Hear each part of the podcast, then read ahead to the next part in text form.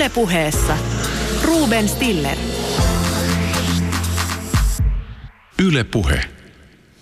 Luotamme Suomeen. Jotain rajaa. Näytä luontosi. Suomen arvoisia tekoja. Meillä taitaa olla sama suunta. Siinä puolueiden vaalilauseita vuonna 2019. Tämän jälkeen ei pidä ihmetellä, minkä takia Helsingin Sanomat tänään otsikoi, että 100 000 suomalaista tuntee pakonomaista virtsauksen tarvetta.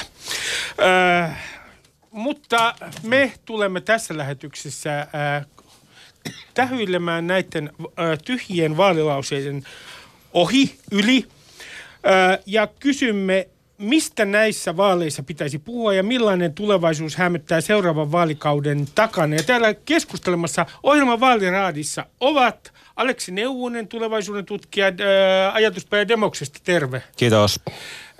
Susanna Kuparinen, hän on teatteriohjaaja ja toimittaja. Tervetuloa Susanna Kuparinen. Kiitos. Ja Timo Haapala, Iltasanomien politiikan erikoistoimittaja, monille tuttu. Tervetuloa. Kiitos, kiitos. Aloitetaan kokoomuksen vaalimainoksesta, joka on aiheuttanut pöhinää ja sanoisinko suhinaa taas somessa. Autot kuuluvat teille kuuluu tämä vaalimainos. Se on äh, näkynyt muun muassa Porin ja Eurojoen välillä, siis maakunnassa. Ja tälle on naurettu paljon, koska näyttää siltä, että kokoomuksen äh, suhde ilmastonmuutokseen on jollain tavalla hieman ristiriitainen. Mitä sanotte tästä mainoksesta, joka on selvästi kohdistettu Suomen äh, kaikille maakunta-autoilijoille? No sehän on suorastaan nerokas siinä mielessä, että tarvitaan mitään sen virallisempaa lausuntoa kenenkään tai alkaa kritisoida 1,5 asteen tavoitetta, vaan voidaan näyttää auton kuva ja sanoa sana auto ja ihmiset tajuaa saman tien, että tämä viittaa ilmastonmuutokseen ja siihen, että teitä ei ole unohdettu. Autoilevaa kansaa ei ole unohdettu. Se on varmasti hyvin täsmällisesti mietitty. Mitä sanoo Susanna Kuperinen? No kai siinä johonkin epätoivoisena harhailevan Persu Suomen ytimeen myös isketään, että – Suomen Kuvalehden jutun mukaan perussuomalaisten äänestäjäkunta on niin aivan kadoksissa.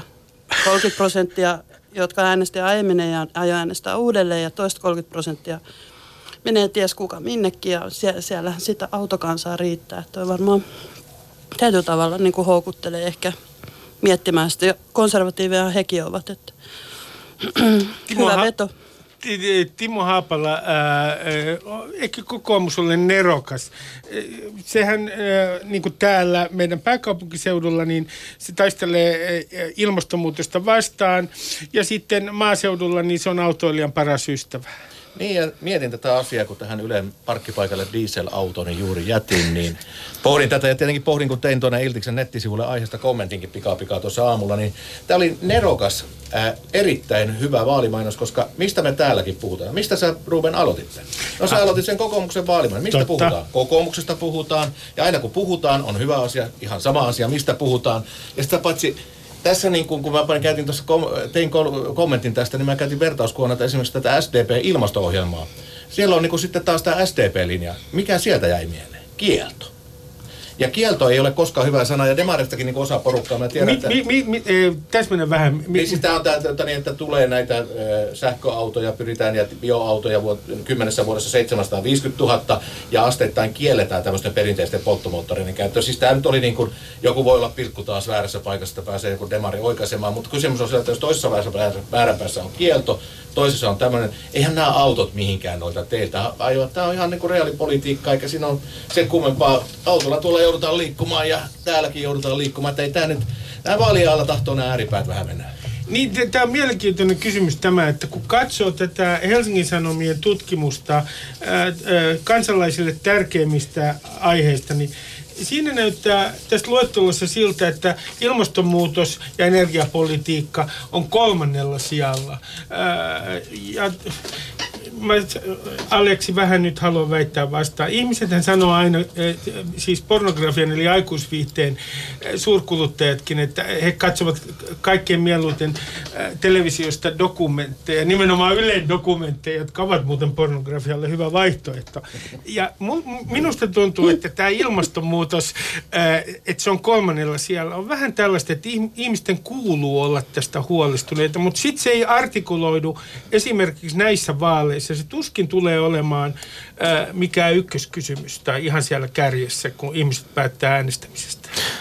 Ää, itseäni paremmat arvoasentutkijat joskus väittänyt, että terveys on ollut juuri tollainen asia. Että ihmiset vaikka ne ei niinku harrasta liikuntaa tai katso, katso pätkääkään, miten ne suuhun laittaa noista, miten terveys on niille hemmetin tärkeä asia. Totta kai se on niinku, siellä pohjalla on aina terveys. Ja että ihmiset tavallaan arvolistauksessa terveys on sen takia aina kärjessä ja taas ympäristö- ja ilmastokysymykset on ollut siellä hyvillä sieluvuilla 7-8, mutta ero on ollut se, että ne ihmiset, jotka on ne listannut, on yleensä jotenkin kokeneet syvempää huolta ja nähnyt sen omassa elämässäänkin tärkeäksi asiaksi. Nyt on tapahtunut tämmöinen siinä mielessä merkittävä hyppäys tai muutos, että yhtäkkiä se ilmasto onkin siellä, siellä kärjessä. Se, mikä mun mielestä tässä voi feilata, minkä takia se ilmasto ei pysy siellä korkealla on se, että se tavallaan tarjonta, siis se puolueiden antama tarjonta tai yhtä lailla toimittajan antama tarjonta ei ole tarpeeksi hyvä, hyvää. Ei osaa ehdokkaat antaa siitä tarpeeksi vereviä, hyviä kommentteja tai, tai esimerkkejä, mitä se nyt tarkoittaa, että tehdään niitä ilmastotekoja, tai että mitä se huoli on verrattuna vaikka vanhusten, vanhustenhuollon ää, akuutteihin tilanteisiin. Ja yhtä lailla voi olla, että niin kuin osa, osa, osa tota hyvistä kokeneista toimittajista ei ole kuitenkaan niin monta vuotta treenanneet näitä niin kuin ilmastoiheisia kysymyksiä, että sitä osattaisiin narauttaa tai tehdä ansaa jollekin tuota puoluejohtajalle siitä, että nyt puhut ristiriitasta tässä.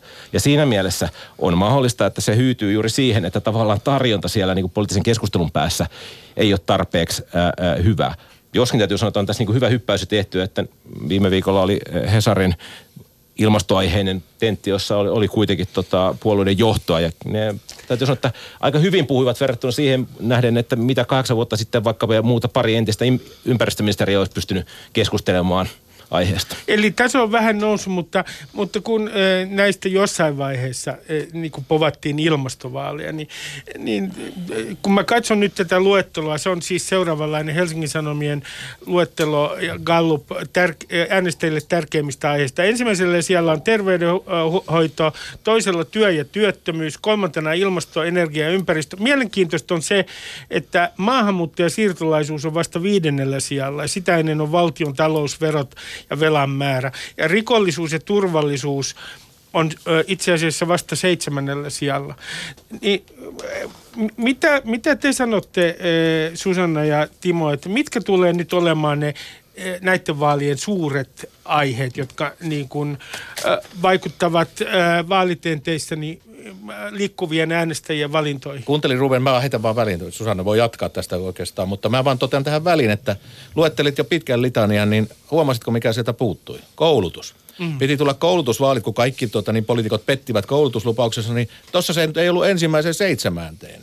Joka on huono asia vihreille. Niin, niin, no joo. Tai sitten hyvä asia, koska sitten palautetaan mieleen nämä vihreidenkin tekemät koulutusleikkaukset, koska ei ole keskustelua, jossa niin kuin Tämä on niin kuin, anteeksi mä vaan jauhan näistä vaaliteemoista, se on tietenkin semmoista pyhää liturgiaa ja ihmiset kokee, se on vähän samalla lailla kuin kaikki ihmiset, kun kysytään mitä luet lehdestä ensimmäisenä, on pääkirjoituksen. Todistetusti pääkirjoituksia aika harva lukee, vaikka minäkin niitä kirjoitan, mutta kuuluu vastata niin. Vaikka ei oikein tiedä mistään kysymyskään, niin tämä on tämmöistä todistelu. Kyllä ne niin kuin muut aiheet ja nämä teemat vaihtuu. Nytkin on nähty, piti, olla, piti tulla ilmastovaalit, yhden kerran on jo ilmastovaaliskierros käyty, nyt se näyttää alkavaa uudestaan. Maahanmuuttovaalit äh, käytiin jo tuossa, todettiin, että näistä tulee maahanmuuttovaalit, ne meni jo, alkaa kyllä uudestaankin. Ja nyt on ollut tota, niin, vanhustenhuoltovaalit, se jatkuu, näyttää hiipuvan jo, mutta kerkeä alkaa uudestaan, eli kyllä nähdään, kun tässä pyörii ja poikii Mutta eikö tämä, tämä ole nimenomaan tässä... Äh, äh, uuden ajan ilmiö. Että tämä puheenaiheiden sykli on niin nopea ja sitä nopeuttaa nimenomaan sosiaalinen media. Että tämä on to, ja liikkuvia äänestäjiä on ennätysmäärä liikkeellä.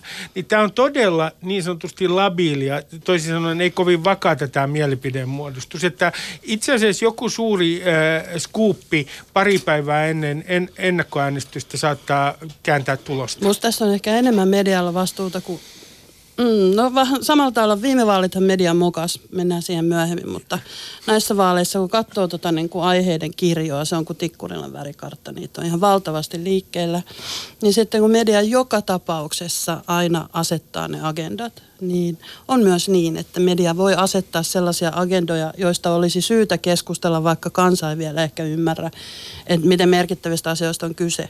Ja esimerkiksi nyt vaikka tämä ilmastonmuutos, vaali, vaaliveikkailu, niin mä luulen, että kyse on vaan siitä, että kuinka konkreettisesti se osataan se kysymys asettaa niin, että, että, että siihen esimerkiksi otetaan mukaan yhteiskunnan arvoja. Mistä meidän pitää luopua? Tarkoittaako tämä sitä, että heikoilla menee entistä heikommin? Minkälaista elämä on, jos me aletaan toteuttaa järkevämpää ilmastopolitiikkaa? Ja kyllä se sitten alkaa ihmisiä kiinnostaa. Et sit ehkä niin kuin vastuullinen media voisi ajatella myös sitä, että kyse on yhteiskunnallisesta keskustelusta, jossa tietyllä tavalla nyt asetetaan peruskiviä, koska nyt se on varmaan preikannut enemmän kuin koskaan aiemmin yleiseen tietoisuuteen. Ja tätä keskustelua jatketaan myös vaalien jälkeen ja seuraavissa vaaleissa ja sitä seuraavissa vaaleissa. Sen sijaan, että lähtee tavallaan tällaiseen niin kuin ravikilpailuun mukaan, että mikä sieltä sattuu pulpahtamaan tai tapahtuuko joku skandaali. Media on kuitenkin niin kuin aikuisten täysvaltaisten ihmisten hallinnoima iso instituutio, jossa voisi kuvitella, että tämän kaltaista ikään kuin harkintaa voisi käyttää. Joo, hyvä. Täällä pyydetään puheenvuoroja. Ole hyvä. Mä en tota, niin, vierasta tämmöistä yläluokkaista mediakäsitystä, kun minun käsittääkseni tota, niin, me valitaan poliitikkoja tuonne eduskuntaan, jotka sitten parlamentarismin kiikunkakun periaatteen muodostavat sitten hallituksen ja rupeavat tekemään sitä vastuullista politiikkaa, niin mä jo vuosikaudet toivonut, että joskus nuo poliitikot asettaisiin näitä agendoja, kilpailevia agendoja toisia vastaan, eikä niin kuin, tämä ei ole media, media reflektoi tässä tietyllä tapaa, mutta eihän tässä nyt mediaa valita. Mutta kyllä valtaa. Edellisissä, edus, edellisissä eduskuntavaaleissa se oli niin kuin täysin läpitunkeva kysymys joka paikassa, että mitä leikataan, mitä leikataan, mitä leikataan. Hyvä, hyvä keskustelu olikin. Ja, ja se oli esimerkiksi sen tyyppinen niin voimakkaasti median jyräämä ää, lause, että lopulta hirveän vähän sit keskusteltiin siitä, että – että mitä se tarkoittaa, että jos leikataan täältä tai tuolta, että minkälainen yhteiskunta sen jälkeen meillä on käsillä. Ja sen jälkeen niin kuin, sitten kun hallitusohjelma julkistettiin, niin se on niin kuin myöhäistä siinä vaiheessa oikeastaan alkaa itkeä jostain arvovalinnoista, jos niitä, niistä ei keskusteltu, keskusteltu riittävästi ennen vaaleja. Ja mun Minä mielestä viime, silloin viime. media hoiti hommansa niin kuin todella huonosti. Mä muistelen, että hoiti ihan hyvin ja keskusteltiin leikkauksista ja tota, niin, se johti siihen seikkaan, tota, niin, anteeksi, että sanon vaan, että talous on kääntynyt nousuun, voidaan kiistellä siitä, onko se hallituksen etu, ja tuota, niin työllisyys on kaatunut nousuun. Rahaa on tullut, että voidaan jatkossa ehkä niitä arvovalintoja taas tehdä. No noista voi arvovalintoja tosiaan, ei voi tehdä, jos on niin kuin taskut Voidaan tyhjä. keskustella siitä, että kuinka paljon se on hallituksen ansiota tai ei. Voidaan keskustella myös siitä, millaisia työpaikkoja on tullut lisää. Nyt, mutta jos niin kuin keskitytään ikään kuin tähän tekniseen kysymykseen, että mitä se keskustelu oli, niin aika vähän silloin mediassa keskusteltiin sitä, että se, mistä leikataan, voi vaikuttaa aika paljon siihen myös, millaisessa yhteiskunnassa me eletään. Tässä niin, niin, palataanko ilmastovaaleihin ja siitä, mitä se voisi tällä kertaa olla, niin todellakin viime viikon Helsingin Sanomien vaalitentissä ää, kaikki puoluejohtajat kaipaavat väyrystä pois lukien sanoa, että sitoudumme 1,5 asteen lämpenemistavoitteeseen. Ja sitten mukaan lukien Petteri Orpo, ja nyt jälkeen sellainen kuva siitä hänestä ja autosta siellä tien varsissa, eikä hän sillä tarkoita pelkästään ne sähköautoja, vaan, vaan sitä, että jatkakaa samaan malliin. Ja tämän tyyppisessä tilanteessa tietenkin voisi ajatella, että sitten seuraava kysymys on tärkeämpi, että no mitä se tarkoittaa se 1,5 asteen ää, ää, tavoite? Tarkoittaako sitä, että sulle tulee kalliimpi sähköauto vai että jollakin ei ole varaa siihen autoon? Mutta, Mutta ne, mä vaan sanon tuossa, että, että niin, joo mäkin kävin kurkkasin sitä, että niin Junkkari vetikin sitä, ystäväni Marko sitä ilmastotenttiä, mutta jäin siinä vähän miettimään, kun sitä aikani kuuntelin, että onkohan mä jo kuullut nämä asiat. Ja tulin siihen tulokseen, että olen, koska itsekin vedin jo EK-tenttiä, elinkeinoelämän keskusliiton tenttiä, jossa pyöriteltiin, eikä sekä ollut ensimmäinen, vaan se oli ties monesko, jossa nämä ilmastoasiat käytiin jo kerran läpi. Niin pitääkö tätä niin kuin, ne kuunnellaan ne samat viisaudet vielä tässä ennen vaalia moneen kertaan. Kaikki todistavat, koska tämä on tärkeä asia, pitää todistaa. Hyvät veljet, pitää todistaa. Ja tota niin, mitä uutta tämä tuo? Koska tota niin, media, olkoon se hyvä tai huono, niin vaatii vähän niin kuin myös uusia aiheita, että Nämähän vaalit voitaisiin pitää jo nyt tästä suhteessa. Mutta ehkä niinku sen kaltaista konkretiaa vaikka ilmastokeskustelua kaivattaisiin, että paljon ilmastonmuutoksen torjunta maksaa. Siihen jonkunlainen edes karkea summa. Okei, se maksaa näin paljon. No mistä se raha otetaan? Sitten toinen summa, että voisiko se tuottaa jotain, esimerkiksi uusina innovaatioina. Ja sitten katsotaan, että mikä about se hintalappu on ja tarkoittaako tämä, että otetaanko rahat esimerkiksi ää, sote-alueelta, jolloin, jolloin tarkoittaako tämä sitä, että mummo ei pääse edes sinne helvetin esperi kareen, vaan se heitetään jonnekin ojaan tai että sen hoitaa joku täti, joka on pitkäaikaistyötön. Tämän kaltaisia asioita voisi käsitellä sen ilmastos, ilmastonmuutosteeman alla ja varmasti kiinnostaa ihmisiä. Mä, mä tässä välillä sanon vielä, että täällä on politiikan erikoistoimittaja Timo Haapala, teatteriohjaaja Suona Kuparinen ja tulevaisuuden tutkija Aleksi Neuvonen. Mä jatkan tästä teemasta media ja nämä vaalit. Nimittäin eikö media tee nyt aika keskeisen kuitenkin valinnan – Nimittäin sen, että kuinka keskeiseksi kysymykseksi katsotaan maahanmuutto. Koska älkää nyt kuunnelko siellä perussuomalaisista, mitä sanon seuraavaksi. Jos me katsokaas valitaan niin, täällä yleisradiossa, että tämä maahanmuutto on ykköskysymys niin silloinhan te hyödytte perussuomalaiset. Ää, ää, en tiedä, mikä on, tulee olemaan tärkeysjärjestys Ylen vaaliväittelyssä. Minulla ei ole siitä mitään tietoa. Luultavasti se on objektiivinen niin kuin aina. Mutta tämähän on keskeinen kysymys. Kuinka keskeinen ää, ää, aihe maahanmuutto tulee olemaan vaaliväittelyissä? Ja, ja se on poliittinen valinta, Haapala, tavallaan, koska kaikki vilkuilevat perussuomalaisten suuntaan. Se oli mun Toimittajat mielestä, tekevät valintoja. Se oli itkettävä liikuttavaa, miten epätoivoisesti suomalainen media yritti tehdä jopa Ruotsin vaaleista maahanmuuttovaalit, kunnes paljastui, että se ei niin kuin Ruotsin kansalaisia kiinnosta juuri lainkaan. Ai jaa, Eikä se vaikuttanut mut, kauheasti mut siihen. Ei vaikuttanut, niin vaan Ruotsin demokraatit otti vaalivoiton, jonka jälkeen ja. Ruotsissa tehtiin hallitusta ennätyspitkä aika. Kyllä kai se nyt jonkun verran no, Ja tämä onkin mun mielestä kiinnostavaa, kun kävit Ruben äsken tuon listan tuossa, että mistä ihmiset on kiinnostunut, niin Ruotsissahan on ollut monta vuotta se, että siellä on käyty pää mainstream-keskustelu jostain ihan muusta. On käyty koulutuksesta ja on käyty, käyty monesta muusta asiasta. Ja sitten siellä on vetänyt yksi puolue aivan omaa, omaa juttua nimenomaan turvallisuudesta, katujen turvallisuudesta ja maahanmuutosta muut ei ole suostunut käymään sitä keskustelua ja siellä se on niin kuin pikkuhiljaa sitten muhinut omaan, omaan suuntaansa se homma ja n- nyt saamme nähdä, puhkeako se kupla siellä. Niin, niin Ruotsissahan ruotsidemokraatit saivat vaalivoiton. Ei niin suurta vaalivoittoa ei. kuin ehkä pelättiin. Jotkut odottivat, ei. jotkut pelkäsivät. Vaalivoitto yhtä kaikki, joka jumitti Ruotsin sisäpolitiikan totaalisen. Joo, mutta ei, ei voi varsinaisesti sanoa, että se olisi niin kuin ollut niiden Ruotsin kansalaisten ihan ykkösaiheita. Maahanmuuttohan on sillä tavalla kiinnostava mörkö tai peikko, että mitä oikeastaan käsitellään tai mitä pitäisi käsitellä silloin, kun käsitellään maahanmuuttoa. Et se on myös semmoinen laari ja se on aika helppo laari. Se on helppo arvokysymys medialle ja olisi jotenkin ihanaa, kun voisi painaa sinne lehteen näitä niin kuin mitä typerimpiä lausuntoja, mitä tämä aihe kirvottaa tuolla niin kuin erinäisillä tahoilla. Mikä mutta, kollektiivin nimimerkki mutta, tämä media nyt on? Mä vaan ihmettelen sitä, kun siellä niin kun sä voit valita median miten lystät, niin eihän ole yhtä mediaa. No. Niin ei kerta kaikkiaan vaan ole. Minä kieltäytyn, aina olen kieltäytynyt hyväksymästä tätä, että media voi niputtaa yhteen. Sieltä löytyy Parnassosta Helsingin Sanomia pornolehdet päälle. Mielelläni Parnassosta lukisinkin poliittista analyysiä, mutta, mutta valitettavasti sitä ei ole tarjolla siellä. Tarkoitan vaan sitä, että, että totta kai niin kuin maahanmuutostakin on ihan järkevää keskustella, mutta että onko sen pakko aina sitten, niin kuin, pitääkö tapahtua rikollisuuskärjellä. Maahanmuuttohan on ihan samalla tavalla yhteiskunnallinen ilmiö kuin mikä tahansa muukin. Pitäisikö keskustella esimerkiksi siitä, että, että on varmasti ihan relevantteja pelkoja, että maahantulijat ei ymmärrä suomalaistyölainsäädäntöä ne voi syrjättää suomalaistyövoimaa markkinoilta. Voiko tälle asialle tehdä jotain? Mitä nämä seikat on, millä tätä ikään kuin pehmennetään? Että kyllähän vaikkapa tässä Esperi Care-tapauksessa paljastui, että yksityishoivayhtiöissä on, on, on mielellään palkattu ulkomailta tullutta työvoimaa, koska ne ei tunne suomalaisia tapoja eikä, työ, eikä ikään kuin työ, työehtoja. niin nämä on niin mun mielestä ihan niin kuin hyviä kysymyksiä ja näitä voisikin käsitellä sen sijaan, että, että me sitten lasketaan niin kuin tuolla, kuinka monella raiskaajalla on kummallinen ihonväri. suomalaista työlainsäädäntöä, niin onko siellä niin kuin ollut ulkomaalaista hoitohenkilökuntaa. En ole huomannut tätä. Ja toinen asia vielä tähän maahanmuuttokeskusteluun, niin on irrallisia rikosuutisia, joka on tietenkin ollut ihan luonnollista, että niistä uutisoidaan. Mutta esimerkiksi kun olen katsonut vaalikeskusteluja, ja uskokaa tai älkää mä katson niitä paljon, niin se keskustelu on kyllä lähinnä käyty niin kuin työperäisestä maahanmuutosta, eikä tällä rikollisuuden ehdillä. Ja siinä on toisena kulmana suomalainen huoltosuhde. Tämä on harvinaisen asiaperäistä keskustelua. Ja totta, niin tämä meni tämä Oulunkin jälkeen, niin totta kai näistä keskustellaan, ehkä keskustellaan siksi niin paljon, kun aikaisemmin ei ole riittävästi keskusteltu, mutta kyllä tässä hyvin vahva pohjavire on Suomen huoltosuhde, millä me voidaan elättää tällä, kuka ne vaipat vaihtaa.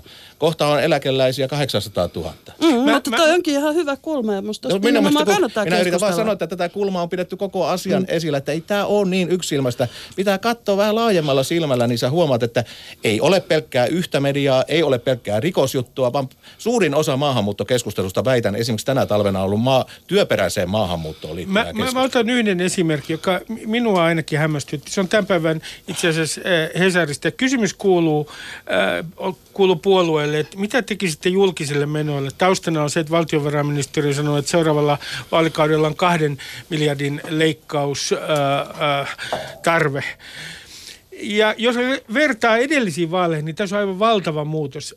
Ainoastaan perussuomalaiset ja liike nyt sanovat, että he leikkaisivat menoja. Lisäisimme menoja, sanovat keskusta, SDP, Vasemmistoliitto ja RKP, ja kokoomuskin pitäisi menot eh, ennallaan, samoin vihreät.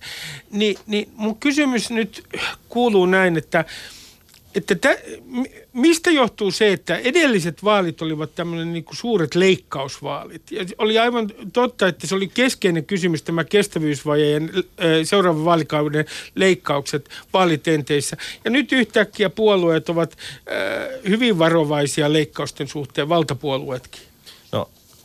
Jollakin tasolla kyllä sen suoraan liittyy siihen, että, että se on se niin kuin talouden ja työllisyyden nousu, niin sillä on totuttu, että tämä on se, niin kuin se kieli, jolla voidaan perustella melkein mitä tahansa. Ja riippumatta siitä, mitä sen pohjalla on tai taustalla on, niin voidaan sanoa, että nyt on luvut hy- hyvässä vaiheessa, ainakin puoli vuotta olleet tai vuoden. Ja tavallaan oletetaan, että siellä äänestäjällä on tämmöinen niin peruslogiikka, jossa on niin kuin A, työllisyys, A, talouskasvu, A, julkiset menot, nyt voidaan saada kaikkea tällä, tällaista hyvää. Ja, ja jotenkin näin niin kuin pitkän aikavälin ajattelijana siinä tuntuu, että ikävä kyllä sinne ei mietitä, että mitä se talouskasvu on ja mitä se työllisyys on. Odotetaan, että ne on ollut samaa kuin 2000-luvun alussa tai 80-luvulla tai 70-luvulla nämä asiat. Ja mun oma huoli on se, että, että siellä taustalla on niin kuin ihan eri, erityyppinen ty, tyyppinen talouden dynamiikka. Toteamatta se tarvittaisiko sitten kulujen leikkaamista vai lisäämistä.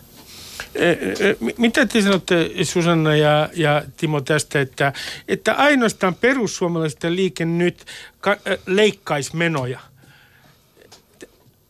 mistä tämä kertoo, että nyt ollaan, nyt ollaan, nyt ollaan tuota, ei olla köyhiä eikä kipeitä suurissa puolueissa? Neljä vuotta, neljä lihavaa, neljä laihaa vuotta, jos tässä niin mentäisiin vähän vanhan testamentin mukaan, mutta se ei ollut siis neljä. Tiedän kyllä, että turha laittaa oikaisuja. Mutta tota niin, tässä se oli niin seitsemän se, vuotta. Mä katsoin nyt esimerkiksi ke, Kepua, joka niin kuin on tässä niin kuin ollut ja kokoomuskin niin kuin on leikattu ja tota, niin syystäkin on todellakin leikattu. Niin nyt luodaan näissä vaaleissa selvästi illuus, että ei tarvitse leikata, koska työllisyys paranee. Se on nyt saatu, siihen ei uskonut kukaan, että se nousee tälle hallituksen tavoitteeseen tähän 72 prosenttiin tämä työllisyysaste.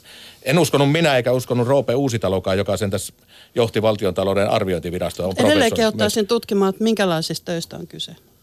Se on varmaan ava, on, avain on. Mutta, Okei, okay, siis työllisyys ei kasvanut, ne on vääriä työpaikkoja. No joka tapauksessa kasvoi ja Suomen talous lähti kasvuun. Mutta nyt odotetaan ihan sama mitä työpaikkoja tässä on 75. Sehän pitäisi itse asiassa saada 80.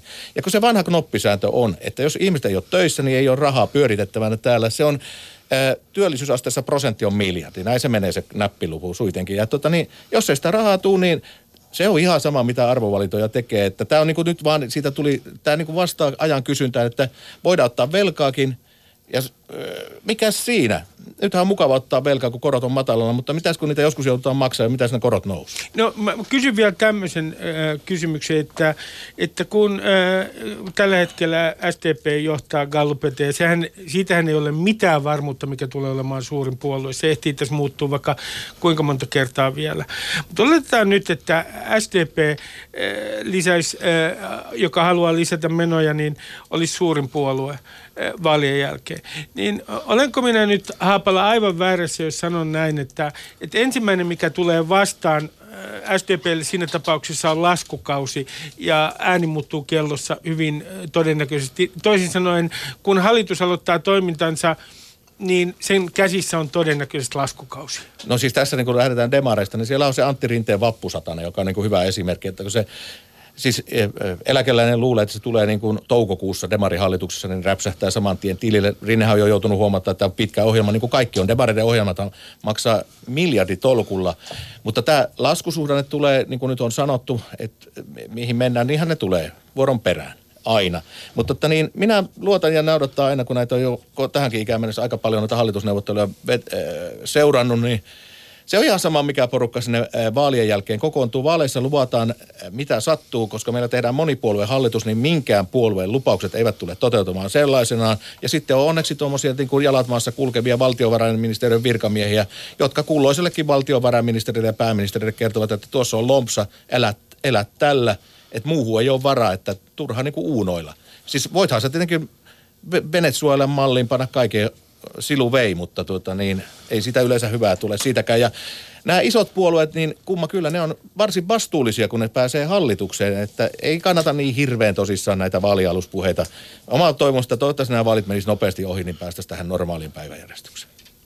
E, tämä yksi ongelma tässä on tietysti se, että, että kun menee hyvin taloudessa, niin poliitikot sanovat, että, että he ovat saaneet sen aikaa, vaikka kysymys on globaaleista suhdanteista. Ja kun globaalit suhdanteet menevät, taloussuhdanteet äh, menevät huonosti, niin silloin kysymys on äh, poliitikkojen mielestä siitä, että suhdanne on vaan globaali suhdanne niin huono. Niin, eikö koko tämä retoriikka jo ole niin, tyhjä, niin, niin tyhjää ja miten sanoisi, niin valheellisen läpinäkyvää, että kannattaisi lopettaa tällaiset kikat? No näin voisi kuvitella. Miettiä tätä samaa suurin piirtein 2010 vuotta sitten Matti Vanhasen hallituksen aikana taisi Matti Vanhanen sanoa jotain sellaista, että älkää te huoliko.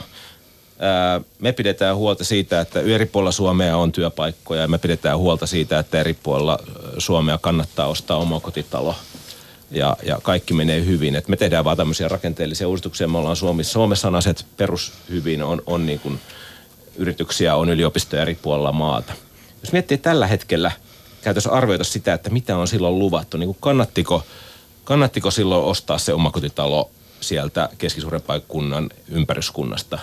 Mikä se hinta on tällä hetkellä? Jotenkin tämän tyyppinen, musta tuntuu, että niin kuin jälkikäteen katsottuna tietty nöyryys pu- puuttuu. Ja tämä mun mielestä käsittelee niin pidempää aikakautta, että me ei, ei se ole pelkästään se, että kymmenen vuotta sitten olisi mennyt paremmin ja nyt taas mennyt välillä kymmenen vuotta huonommin, vaan kyllä meillä on käynnissä myös sellainen niin toisensuuntainen kehitys, että, että tota, tietynlainen teollinen malli tässä yhteiskunnassa, jolla on vaurastettu, on, on purkautunut ja maailmantalouden rakenne on hyvin erilainen kuin vielä 2000-luvun alussa. Ja tavallaan poliitikot kertoo koko ajan sujuvasti tarinaa siitä, miten me oikeastaan jatketaan samalla kasvuuralla ja samalla vaurastumisuralla. Mutta ehkä se, mikä niinku, niin, tuossa niinku, koko leikkausretoriikassa ja siinä, että annetaan katteettomia lupauksia vai eikö anneta, niin se, mikä siinä hämmentää – on, on se, että sitten sanotaan, että kaikkia sattuu tai tämä kirpaisee kaikkia. Kaikkien täytyy osallistua talkoisiin. Ja sieltä poistetaan kuitenkin sitten niiden poliittisten arvovalintojen paikka. Esimerkiksi vaikka nyt tässä, mikä on ihan looginen seuraus kaikista aiemmista poliittisista ratkaisuista, että meillä on vanhustenhuoltokatastrofi käsissä. Et, et pitäisi niin kuin mun mielestä selkeämmin sanoa, että tähän me satsataan sitten, tämä maksaa, mutta haluamme että vanhukset hoidetaan hyvin. Ja, ja ikään kuin avata ne luvut. Ja vaikka Timo Haapola inhoa tätä, mutta et mun mielestä media on tässä paalupaikalla. Miks että mä... se osaa kysyä niitä. Ja vaatii ne luvut. millä tavalla, kun otat, otit nyt tuon vanhustenhuollon, niin me on käyty siis mediassa hyvin laajaa keskustelua, paljonko maksaa tota, niin, hoitajamitoituksen sitoutuminen 0,7 prosenttiin tai siis 0,7 niin kuin henkilöön per eh, vanhus hoitajamäärä. Ja sen hintaa on laskettu, että se tarvitsee noin 4000 hoitajaa lisää ja kaikkea tätä on käyty. Ja minä olen huomannut, että media, esimerkiksi edustamani eh, talo, on koko ajan kirjoitettu siihen suuntaan varmaan kymmeniä jo pääkirjoituksia, että tähän pitää satsata. Kyllä, ja, ja tämän, ansiokkaasti on kirjoitettukin. Ne, niin, no niin, mutta miksi äsken sanoit, että tästä ei niinku, tätä on laskettu, mut, tämä on kirjoitettu. Tätä, tätä tämän, minä yritän sanoa, että... Mä otin tämän esimerkkikysymykseksi. Jos voi väittää noin, niin pitää lukea ensin. Joo, joo, ja mä oon Hesarin juttuja lukenut oikein Hes- vähän huolella. pitää muitakin Todella lukea kuin hyvin on kirjoitettu Mä- mä- tästä, mutta mä puhun niin kuin, ikään kuin tästä vaalien, niin kuin vaalikeskustelusta. Että esimerkiksi viime vaaleissa se oli musta ihan selkeä moka, että ikään kuin kysyttiin nyt lukuja, leikataan näin, näin ja näin monta miljardia, mutta ja mä seurasin silloin kyllä vaalipaneelit tosi tarkkaan. Hirveän vähän mentiin siitä eteenpäin, että mitä tämä tarkoittaa, keneltä tämä on pois. Ja esimerkiksi niin kuin mul, mul, mulle itselleni henkilökohtaisesti niin kuin suurin tragedia viime vaaleissa on just nämä persojen 30 prosenttia, jotka ei jo äänestää enää ollenkaan, koska heille esimerkiksi luvattiin, Soini henkilökohtaisesti lupas, että kaikki ihmiset, jotka joutuu selviytymään tuhannella euroa kuussa, niin me laitetaan näiden ihmisten asiat kuntoon. Ja sitten ensimmäinen asia, mitä persut teki, oli se, että ne oli mukana leikkaamassa just näiltä ihmisiltä. Et varmasti niin kuin leikkaukset osu kipeämmin juuri tähän ihmisryhmään. Ja näitä ihmisiä me ei saada takaisin enää tähän demokraattiseen vaikuttamisen piiriin. Ne on mennyt takaisin koloihinsa ja on menettänyt kaiken Mä, luottamuksen. mä, mä, mä, mä otan yhden äh, ajan ilmiön uudelleen esiin vielä tässä, nimittäin tämän nopeutumisen, näiden puheenaiheiden syklin nopeutumisen, jo- johon tämä some vaikuttaa. Niin, kysyn teiltä tätä, kysytään vaikka Haapalalta ensiksi, että eikö poliittinen muisti ja yleensä niin kuin politiikan pitkänäköisyys, niin poliittinen muisti on ensinnäkin vaan lyhenee, koska koko ajan on jotain pöhinää. Puheenaiheet vaihtuu valtavalla vauhdilla. Ja eh, politiikka on yhä lyhytnäkeisempää, koska poliitikkojen täytyy nyt itse asiassa reagoida myös somen pöhinään. Että tämä nopeutunut sykli tulee aiheuttamaan sen, että suomalainen politiikan teko tulee olemaan ed- entistä lyhytnäköisempää. Mitä sanot tästä? Sä oot just täsmälleen oikeassa. Se on erittäin niin kuin huolestuttava piirre. Siis mediahan on aina- lyhytnäköistä ja tota, niin tämäkin on tämä poliittinen... Timo mu- mu- Haapala, älä puhu mediasta yleistä. No, Minä puhuin vaikka media on lyhy... Minä, en, ties mä puhuin, teemoista. mediaa. Minä vaan sanon, että media nopeasti. Parnasso kirjoittaa erittäin rauhallisia pitkiä artikkeleja kulttuurista. Niin, kirjoittaa, mutta totta niin, vaihtelee aita. Nimittäin seuraavan päivän Parnassossa on toinen aihe. Minä toivoisin, että Parnasso käsittelisi joka päivä tota, niin, ja joka numerossa on Kalle Päätalon merkittävää tuotantoa, mutta ei, se varieeraa. Se on hidasta. Ja tota niin, eh, se on huolestuttava piirre tässä, että tota niin, poliitikot alkaa pikkuhiljaa niin kuin käyttää sitä hyväkseen uudelleen. Mitä on, tarkoitat? Sillä tavalla, että tota niin, on tajuttu jotenkin vähän niin kuin makaberisti sillä tavalla, että ei näistä puheista vastuuseen joudu. Otetaan nyt niin kuin Antti Rinteen vappusatanen. Niin sitten tulee tämmöisiä niin kuin heittoja. Tämä oli niin kuin mun mielestä... Niin kuin, Kerro tänä- vielä kuuntelijoille, mikä on vappusata. niin Antti Rinne lupasi tota niin, eh, eläkkeisiin eh, sadan euron korotuksen, mutta tietenkin siis viime vappupuheessaan, eh, mutta tietenkin kyseessä on siitä, että siis sehän on kyseessä on miljardiluokan lupaus. Ei semmoista voida toteuttaa. Mutta siis Antti Rinne on sanonut, että se toteutetaan pitkällä ohjelmalla, mutta kysymys on siinä, että minä epäilen, että poliitikot luottavat siihen, että osa kokee, että se tulee nyt ja sitten pienellä präntättynä niin kuin vakuutussopimuksessa lukee alla ne ehdot. Ja tätä niin tämmöistä tiettyä hyötykäyttöä, eikä Antti Rinne ole tässä ainoa, vaan tässä on niin tätä ilmiötä löytyy sieltä tu- sun täältä. Suuren maailman, suuren maailman tietenkin yksi ääripää. Ja ajatelkaa, ajatelkaapa nyt viime viikonloppuna esimerkiksi tuore esimerkki, niin vihreillä oli puoluevaltuusto, joka linjasi vaaliohjelmaa ja Pekka Haavisto mainio mies kerta kaikkiaan. Niin eh, näistä hoivayrityksistä, niin ruvetaan tekemään semmoisia hoiva yrityksiä, jotka ei saa työttää vo- voittoa. Ja tota niin, mä en tiedä oikein, miten se osakeyhtiö lain kanssa niin kuin onnistuu. Ja sitten kun katsotaan, että millä tavalla Suomen vanhuksia nyt hoidetaan, niin jos sieltä otetaan yksityiset firmat pois, ku- kuinka paha Attento nyt ja Esperi onkaan, mutta sitten siellä katastrofi tulee. Tässä, tästä täytyy sanoa, että toi ei ollut kai vastaava rajoitus ollut ruotsalaisella koulutussektorilla ollut kai Joo, kyllä, vastaava. joo. Ja, ja, ja, siinä mielessä ei se kai mahdoton ole. Ja eikä Tota, kukaan siis niin. yksityisiä toimijoita kieltämässä, vaan varmaan niin kuin enemmän kyse on siitä, että millä ehdoilla siellä toimitaan. Mut- Paljon erittäin hyviä yksityisiä puljoja, joiden toimista kenelläkään mitään naputtamista. pala- pa- palatakseni tuohon niin syklin nopeutumiseen, tietenkin yksi ääripäähän siitä maailmanluokan esimerkki on niin kuin Donald Trump, joka tietää, että hänen äänestäjänsä ei välttämättä lue mitään kovin puolueetonta mediaa, jos lukee mitään muuta mediaa kuin niitä twiittejä, kavereissa twiittejä, jolloin mitä enemmän tavaraa menee tuuttiin, niin sitä varmemmin se eilinen juttu sieltä niin kuin unohdetaan. Ja tavallaan tämän logiikan ymmärtäminen erilaisille politiikan toimialoille on jotenkin aika tuhosaa sekä medioille, siis olevassa oleville ammattimedioille, että myös sille politiikan arjelle. Että kun sulla on internetin valtameri, jossa voit koko ajan tuuttaa tavaraa, niin oikeastaan mistään asiasta ei jää ikinä kiinni, koska se ei, harva tulee kaivaneeksi. Ja, ja, ja tämä on tämän suomalaisen monipuoluejärjestelmän niin kuin, äh, syy osalta, että kun nyt on ne, äh, sanotaanko, että jos otetaan kaikki väyryset ja jallikset mukaan, Jallishan ei ole puolue, mutta väyrynen on, niin meillä on liki kymmenen eduskuntapuoluetta, jotka kaikki julkaisevat omat eduskuntavaalitavoitteensa. Kaikilla on samat asiat. Mä voin niin itse nostaa kädet, että pitää joka kerta sekata, koska ne menee päässä sekaisin. Mä ihmettelen, että miten tavallinen ihminen voi hahmottaa sen jälkeen, kun pidettäisiin pistokokeet tuossa tota niin, maaliskuun lopulla, että kuka puolue lupasi tässä verotuksessa tätä vanhuksista, tätä tuota. Normaali ihminen ei voi hahmottaa tätä millään tavalla. Sinne sekasotku on helppo hypätä. Ei siellä kukaan mitään muista. Sitten tulee joku irrallinen, joku toimittaja ottaa päivää hommakseen vähän katsoo niitä läpi ja osoittaa muutaman kerran sormella, mutta sekin irvistely kestää tota niin, vuorokauden verran ja sitten mennään niin semmoisessa suuressa sumussa, että paljon on luvattu ja kaiken näköistä. Mä, te, mennään tähän tilannekatsaukseen. Siis toisena on se, että mikä nyt vaalikentillä on tämä ää, tilanne. Mä tota aloitan tässä, itse asiassa taidanpa aloittaa, juu tuosta. Ää, ää, Minun mieli, ää, rakastan häntä, nimittäin ää, Jallis Harkimoa, niin täytyy nyt esittää tässä ihan kertoa, koska tämä on läpinäkyvä ohjelma, että rakastan Jallista.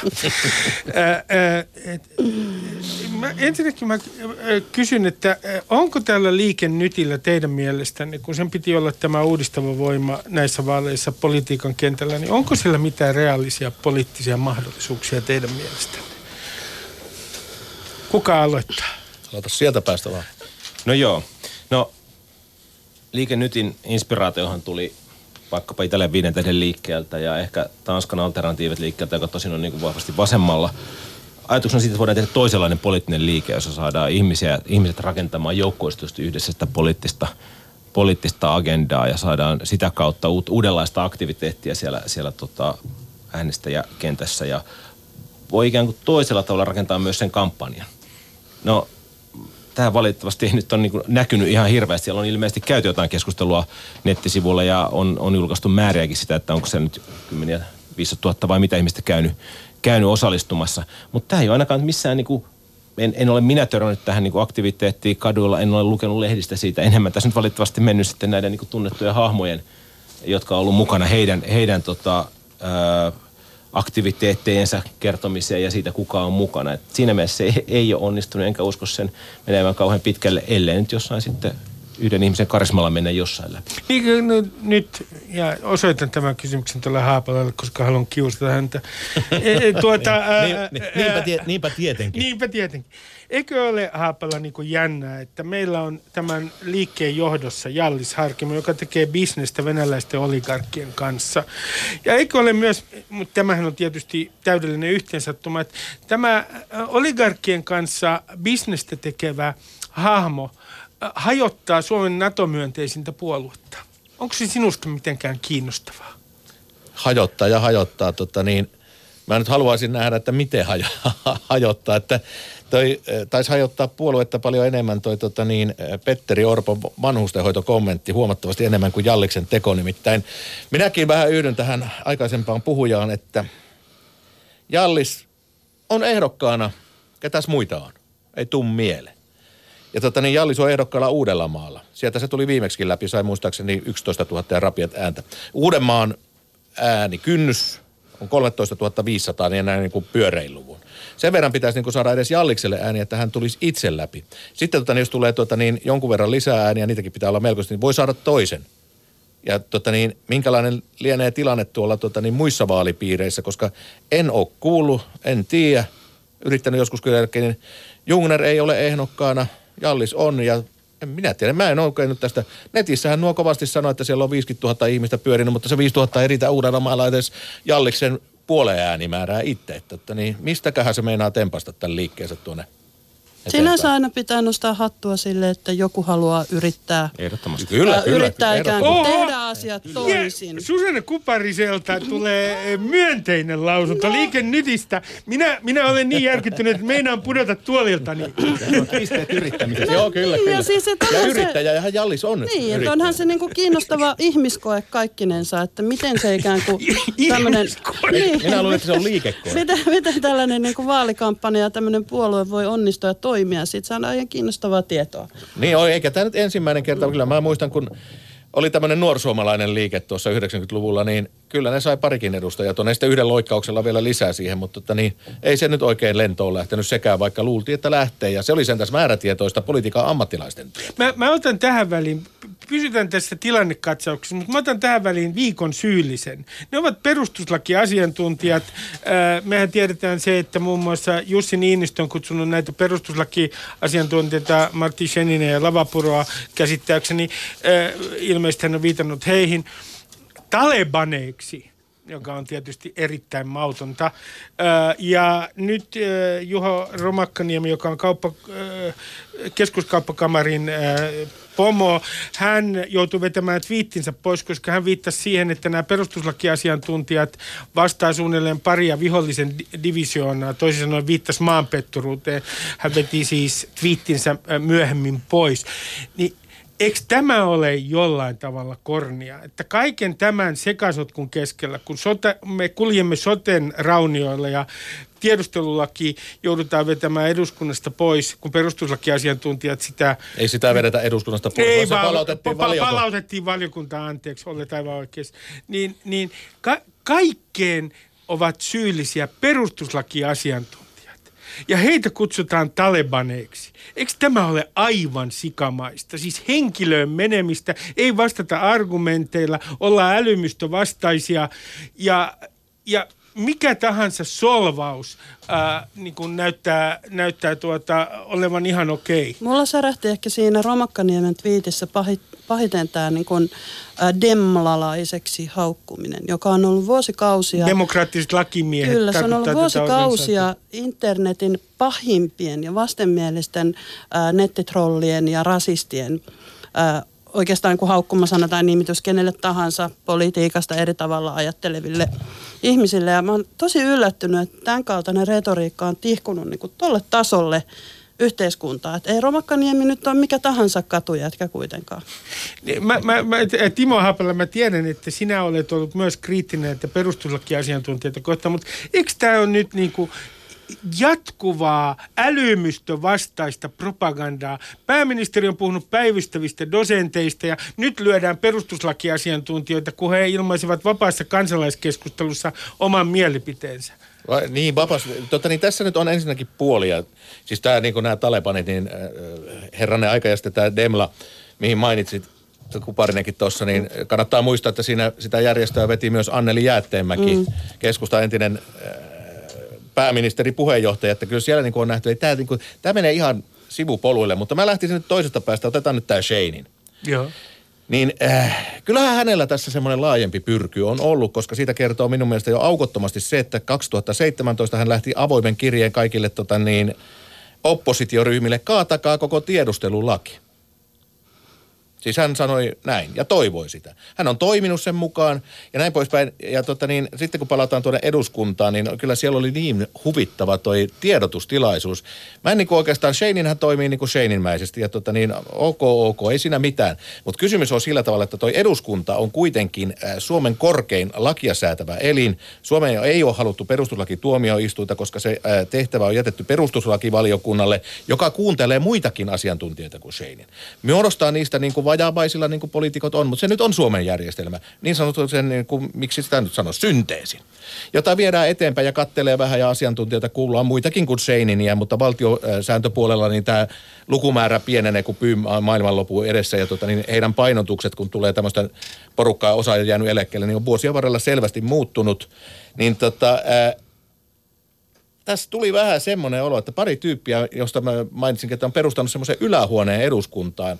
Ja sitten kun meillä on tuommoinen äh, puhemies, joka tota, niin pelkää tahro, että hänen uralleen tulee tahro ja kaikkea muuta, niin Viittaat risikko. No satuit nyt mainitsemaan nimen, niin äh, viittaan Risikkoon, niin hän yhtäkkiä niin eduskunta, kaiken yläpuolella oleva elin, ja siellä on perustuslakivaliokunta, ja kuten sanottu, tuomioistuinta ja Suomen haluta perustaa, niin on tehnyt tämmöisen, niin joku panee viitin, kaksi. Shanein. Niin, niin, niin meillä tota niin, hypitään pitkin kattoa sillä tavalla. Siis nyt hän Täytyy loi... muistaa Saanko kyllä, että oikeuskanslerikin otti tähän kantaa. Joo, kyllä, että- mutta mä vaan jatkan loppuun, että, että niin, joka tapauksessa eduskunta on tähän, ja oikeuskansleri mä otankin tosissaan. Mutta Mm. kysymys, että hän loi ennakkotapauksen. Jos hän sanoi, niin kuin Paula Risikko sanoi siinä infossa, että twiitti on tiedote. Minä odotan nyt jatkossa, että tästä tuli maan tapa. Että tota niin, eh, puhemies eh, lähikuntinen ja puhemiesneuvosto seuraa kaikkia twiittejä ja poimii niistä, mitkä ovat tiedotteita, joka johtaa siihen, että eduskunnassa on otettava asiat uudelleen käsittelyyn. Mä en pidä eduskunnan perustuslakivaliokuntaa niin tyhmänä, etteikö ne tiettyjä asioita eh, ymmärtäisi tehdä ihan eh, niin kuin itsekin. Ja katsotaan nyt, mitä sieltä tulee, mutta että niin, eh, kysymys on, että perustuslaki on tietenkin muuttunut, siellä on uusia painopisteitä, mutta musta tästä on käyty tervettä keskustelua tässä, että onko perustuslaki siinä mielessä, kun sitä ruvetaan tulkitsemaan noin tiukasti, niin onko se jo liian kahlitseva yhteiskunnan kannalta? Mä, mä, mä otan äh, tähän soten. Äh, me kuljemme soten raunioilla. Äh, me olemme aikaisemmin lähihistoriassamme kulkeneet äh, Nokian raunioilla. Tällä kertaa on soten rauniot menossa. Äh, ja nyt mä kysyn teiltä, että pitäisikö mun ilota äänestäjänä siitä, että tämä äh, vuosikymmenen lehmänkauppa, jossa diilattiin valinnanvapauden ja maakuntahallinnon, äh, va, valinnanvapautta ja maakuntahallintoa tänne Suomeen, niin että tämä, tämä romuttuu tämä sote. Siis pitäisikö mun nyt tuulettaa ää, ää, soten raunioilla? Täytyy rehellisesti sanoa, että en tiedä. Että tässä on niinku kaksi tällaista aika erilaista tasapainoteltavaa voimaa. Et toisaalta demokratia toimii juuri niin kuin sen pitää. Siellä kansa on valinnut ihmistä, joilla on aikaa käydä parhaiden asiantuntijoiden ja tutkijoiden puheenvuorojen ja lausuntojen perusteella katsoa, että meneekö tämä nyt tasapuolisesti ja tehdäänkö tässä pitkällä aikavälillä fiksuja vai tyhmiä valintoja. Ja, ja, ja tota, selvästi on myös niin kuin, mahdollisuus, että mennään pahasti, pahasti tota kiville.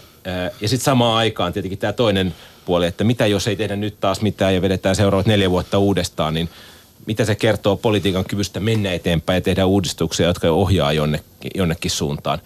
Tämä, tämä on mun mielestä, tämä on niin kaksi hyvin, hyvin erilaista asiaa, jota pitäisi niin verrata tässä. Että toinen on se, että voi olla, että me pitäisi hyväksyä sitä, että politiikka toimiikin hemmetin hitaasti ja jäykästi, mutta sitten samaan aikaan maailma menee nopeasti eteenpäin ympärillä ja, ja tota, että politiikalla on vähemmän, vähemmän tilaa ja, ja, ja, ja ainakin nykyinen puoluekenttä on semmoinen, että se ei pysty reagoimaan enää ää, ää, siinä niin kuin kovin, kovin vahvasti. Mä kysyn myös Haapalalta ja Susalta tätä, että, että mitä tässä nyt pitäisi kansalaisen, koska minä en ole saanut tästä hallintohimmelistä mitään selvää koko siinä aikana, kun sitä on suunniteltu. Ja veikkaisin, että aika suuri osa kansalaisista on ollut enemmän tai vähemmän, ää, miten sanoisi, sukat töttörellä, kun ne ovat katsoneet, katsoneet tätä sote valmistelua. Niin, onko meillä mitään tietoa siitä, mitä so, soten mahdollisen romuttumisen jälkeen tapahtuu? Onko meillä mitään ennustetta siihen? Eh, eh, haluatko sanoa? Ei ole hyvä vaan. Mä mietin vaan sitä, että musta niinku noin ison mittakaavan uudistuksen epäonnistumisessa ei sinänsä ole mitään iloittavaa.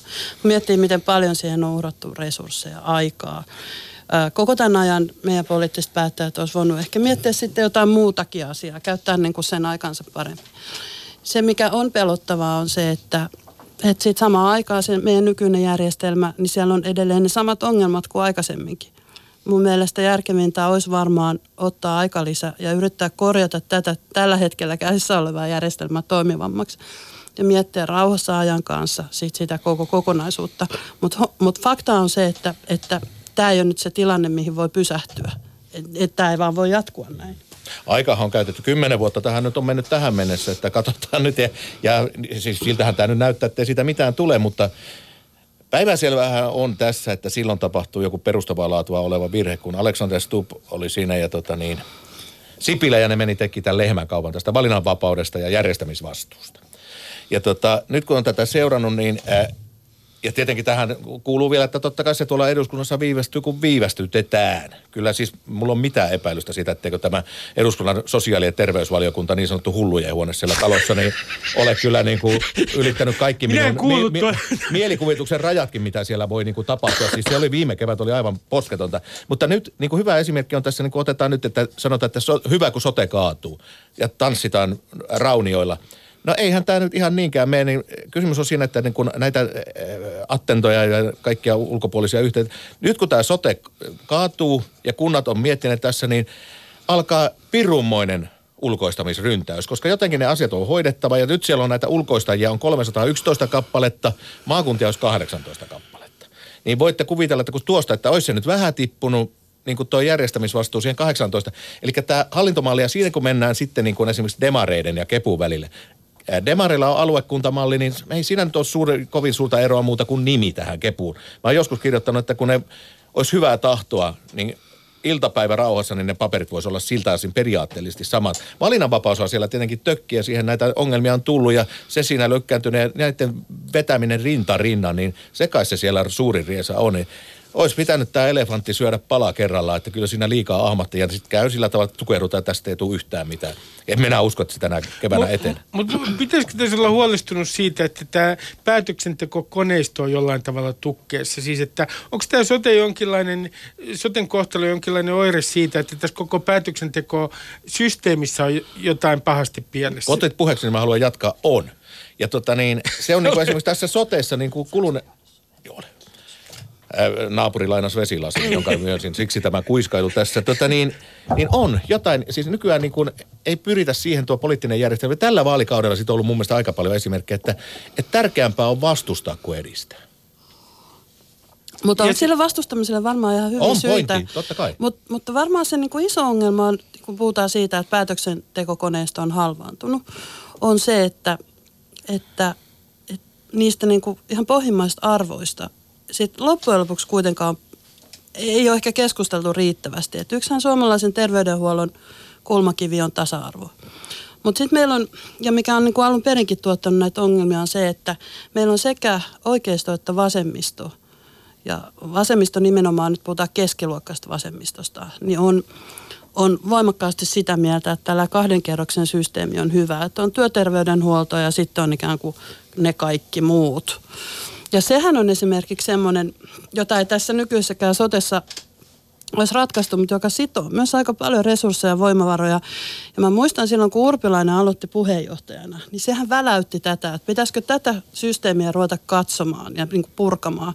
Ja se huudettiin saman tien hiljaiseksi. Et silloin siis niin kuin, tätä kahden kerroksen äh, Joo, mallia, jossa joo, on joo. työterveyshuolto Kyllä, ja joillekin jo- ja toisille taas ei. Kyllä, ja joka niin kuin syö aika paljon resursseja myös ikään kuin tuottaa sen, että, että siis kokemusmaailmat eriytyy. Että jos on työterveydenhuollon piirissä, niin pieni kyhmy rinnassa, niin pääsee saman tien kaikenlaisia kuvauksia. Jos ei ole, niin sitten joutuu odottamaan kuukausitolkulla. Siis paljon tällaista niin kuin ihan kuin arjen tekemistä sietämättömäksi. Si- sitähän se tuottaa. Niin, mutta sitten kun tämä esimerkiksi on sellainen kysymys, josta ei oikein saa edes keskustella. Että sitä niin kuin vihataan sekä oikealla että vasemmalla. Ja, ja nämä on ylipäätään niitä kysymyksiä, että jos me halutaan, että jatkossa rahat riittää kaikille, niin on paljon sellaisia ihania, hyvin toimeen tulevan keskiluokan etuoikeuksia, joita pitäisi purkaa. No, mä palaan tässä lopuksi tähän äh, tilannetiedotukseen, äh, äh, missä äh, vaiheessa olemme äh, vaalikentällä tällä hetkellä. Niin jos käydään nämä su- suuret puolueet läpi, jos sinä Haapala kiteytät, mikä on suurten puolueiden tilanne tällä hetkellä? Ää, viime Gallupissahan voittaja oli ää, SDP, jolla taisi tulla vähän kannatusta Ylen Gallupissa jo alas. Kokoomuksella oli tullut, kokoomus oli, taisi olla toisena ja silläkin oli tullut kannatus alas. Kuinka merkittävä on esimerkiksi kokoomukselle tämä vanhustenhoitoa koskeva äh, kohu, Esper-kohu Siis on, siis, kun ja Attendo-kohu? verrataan tätä, katsotaan nyt Ylen kalluppia, jossa kokoomus oli tullut alas, paljonko se oli kaksi pilkku jotain, puoli, viisi, seitsemän, mitä se oli, liki kolme prosenttia. Niin sehän tarkoittaa sitä, että kun se kysely oli jatkunut viimeisellä viikolla, jolloin tämä vanhuskohu alkoi, ja tuota, niin yleinen odotus oli, että niin kokoomus menee demareiden ohi. Ja yleensä juttelen ihmisten kanssa, itse en ymmärrä, mutta juttelen ihmisten kanssa, jotka ymmärtävät. Niin se oli aivan yleinen odotus. Ja tota, niin, sitten kokoomus tuli noin voimakkaasti alas. Sen tarkoittanut siinä, että siinä tämän eh, Esperi-kohun jälkeen niin sen kokoomuksen kannatus on täytynyt olla viimeisessä mittaustuloksessa lähellä 10 prosenttia. Tietenkin se korjaantuu siinä, mutta että miten voimakkaasti se koetaan, se on pakko niin kuin näkyä, koska se tuli niin voimakkaasti alas. Mutta se oli hauska kallupia näistä isoista kuin puolueista, niin mitkä isot puolueet? Meillä on tota, niin tulossa tilanne, että onko vaaleissa yhtään yli 20 prosentin puoluetta. Se Ylen kallup oli todellakin mielenkiintoinen. Kokoomus tuli alas lujiten, Demarit tuli alas prosenttiyksiköllä. Mainittakoon muuten, että myös Vasemmistoliitto tuli alas prosenttiyksiköllä. Eli vasemmiston kannatus kann- tippui eh, kahdella prosenttiyksiköllä siinäkin mittauksessa. Kepu tuli alas ja on jo alhaalla. Perussuomalaiset nousee ja siellä varmaan uskotaan johonkin 15 prosentin kannatuspotentiaaliin ja vihreät pärjää. Ja silloin mennään siihen, että jos meillä on vaaleissa, niin me ruvetaan puhumaan viidestä keskisuuresta puolueesta ja on ihan onnenkauppaa, mikä niistä on suurin. Siis ka- se on joko demarit tai kokoomus, mutta sen jälkeen tulee kolme, niin kuin lantiheitto tarkkuudella voidaan sanoa, että kuka näistä kolmesta on kolmonen. Mitä sä ajattelet tuosta uudesta systeemistä, että onkin viisi keskisuurta? Mitä se tuottaa? Onko piru se hyvä vai huono? hallit- se on huono juttu. Piru hankalat hallitusneuvottelut. Ja Siis, tai en minä tiedä. Mulla on, Politiikan toimittajana sun pitäisi iloita, koska sulla riittää sitten niin kuin en minä oikein kirjoitettavaa. jaksas, kun tota niin, jos hallitusta tehdään juhannuksella ja pitäisi jäädä kesälomille, niin kyllä siitä tulee jo mitta täyteen. Että täällä ei kannattanut Ruotsille nauraa, mitä on tullut todettua jo moneen kertaan. Että jos tässä on tämmöinen tilanne ja yksikään ei saa selvää poliittista niin kuin vetoenemmistöä, jonka varaa voidaan, niin kuin, että joku määrittelee tahdin, niin kyllähän tässä ollaan hankalassa tilanteessa. Mä, mä kysyn tota, Aleksi sinulta, että palaan siihen kysymykseen, että mistä olisi pitänyt puhua näissä vaaleissa? Jos sä kiteytät, mistä sä olisit halunnut, että poliitikot puhuis, mistä he eivät ole puhuneet? No, jollakin tasolla to- totta kai toivon edelleen, että näistä tulee ilmastovaalit ja kysytään niin kuin Susanna tuossa äsken totesi, että kysytään vaikeita kysymyksiä siitä, kenelle tämä on vaikeaa ja kenelle, kenelle helppoa, kuka tekee tästä bisneksen ja, ja, ja, ja mikä bisnes Suomesta loppuu. Mutta toinen asia, mistä olisi ehkä puhua enemmän, on tämä niin kuin globaali digitaalinen datakapitalismi. Mitä siinä tulee tapahtumaan? Pelkään ton, niin kun, kun puhutaan sotesta, niin ei nähdä, että siellä taustalla Applet ja Googlet ja muut kerää meistä koko ajan dataa ja rakentaa omia terveydenhuoltojärjestelmiä, joita ne alkaa kohta tota, varsinkin keskiluokalle myydä ja, ja, ja tota, niillä on paljon tarkempaa dataa meistä kaikista meidän omassa käytössä kuin kohta millään tota, terveydenhuoltojärjestelmällä, jota ne voi verrata globaalilla tasolla mu- muuhun dataan. Ja niillä on kohta semmoiset etulyöntiasemat, ää, jos ne haluaa jossain vaiheessa rullata tänne läpi sitten omat niin kuin standarditerveydenhuolto Tuohon- verkossa, niin tässä mun mielestä tästä pitäisi keskustella enemmän. Tuo on erittäin tämä hyvä pointti, koska tota, niin minäkin luulin, että tämä Suomi on pieni kielialue ja tota, niin tulee tämmöistä personoituja ratkaisuja kaikkien tiedon välitykseen, Facebookiin, mihin tahansa.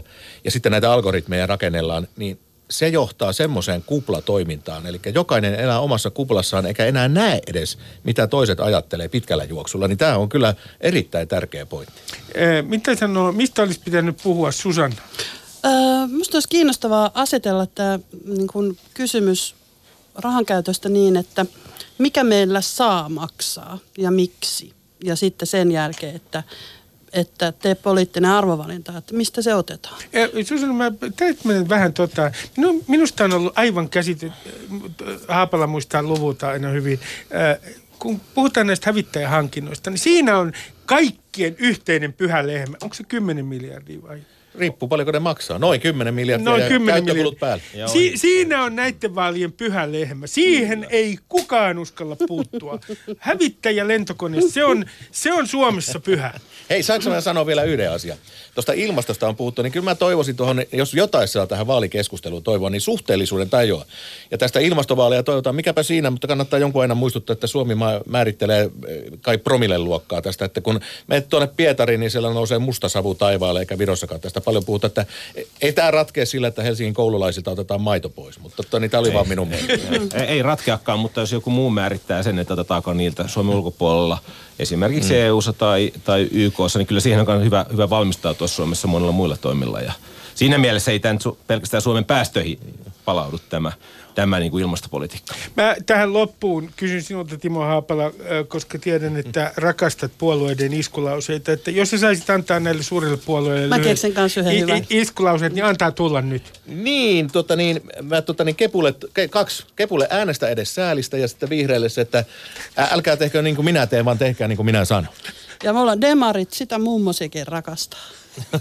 No ehkä meille keskustalle silleen, all is well, all is well, työttömyys on laskee ja talous kasvaa.